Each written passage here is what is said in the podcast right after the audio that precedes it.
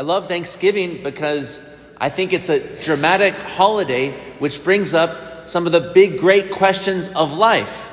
Like, what do we need in order to give thanks? Because as we know very well, not everybody uh, in this world, in our lives, are thankful people. Not everybody gives thanks. First, we have to know that reality is good, that there's something good here.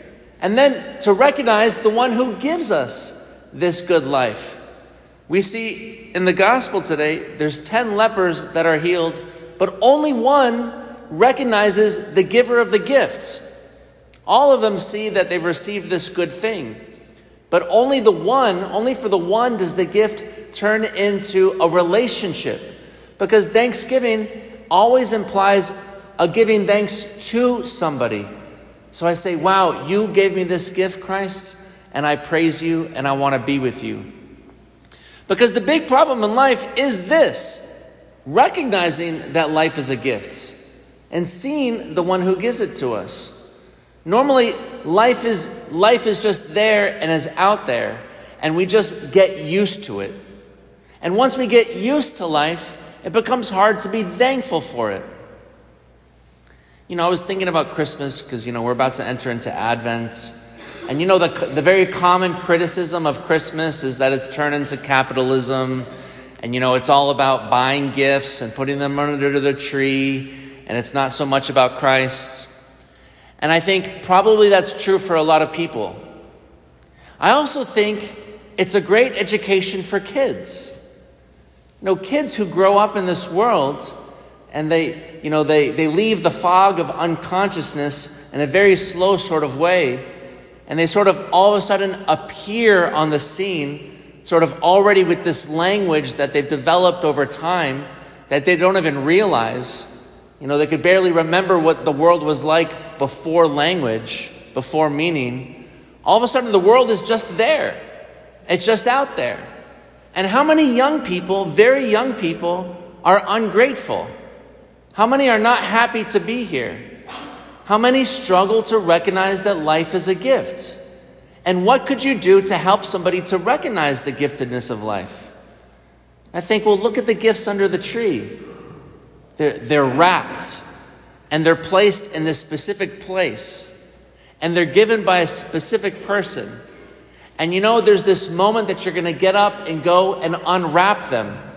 And the build up of the, the expectation, the anticipation for that morning where you know you're going to go and see this great thing that's for you that you don't know what it is.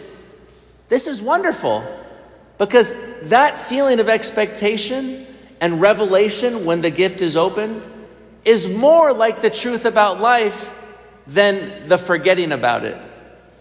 Because imagine there's a gift under the tree, you know, that's all wrapped and things like this. Imagine if it weren't wrapped, if it were under the tree. Imagine if you were born with that gift. And that gift was always with you every day for your entire life. It would be easy to forget about, to ignore, to not see to just take for granted. This is why, for example, the lepers in today's story, they have their bodies, just like all of us are born with our bodies. And how often are we grateful for our bodies?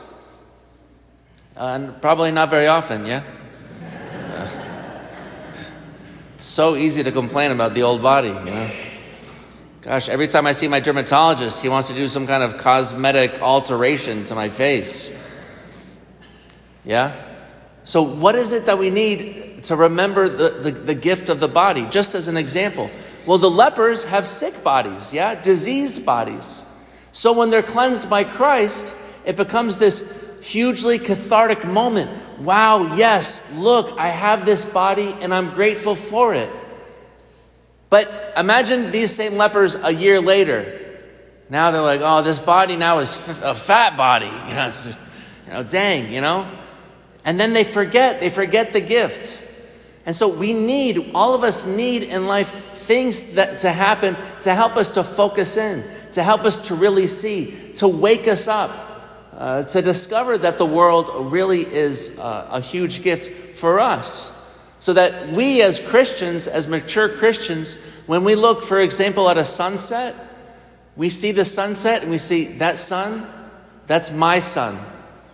It's a gift to me, and I know who's given to me that sun. That sun in this whole world was made for me because Christ loves me. This is the kind of awareness that we're called to develop as Christians, as Christ comes to meet us, to wake us up. But let's remember that God, who gives good gifts to his children, to those who ask him, uh, will always give good gifts. But the, the greatest gift above all is the gift of God himself, is the gift of Christ himself. And so, in all the things that God gives us, above all, he wants to be in relationship with us. So let's do the work to not miss the gift for the giver of the gifts, so that this Thanksgiving Day we can truly celebrate, not only as a church, but indeed as a nation.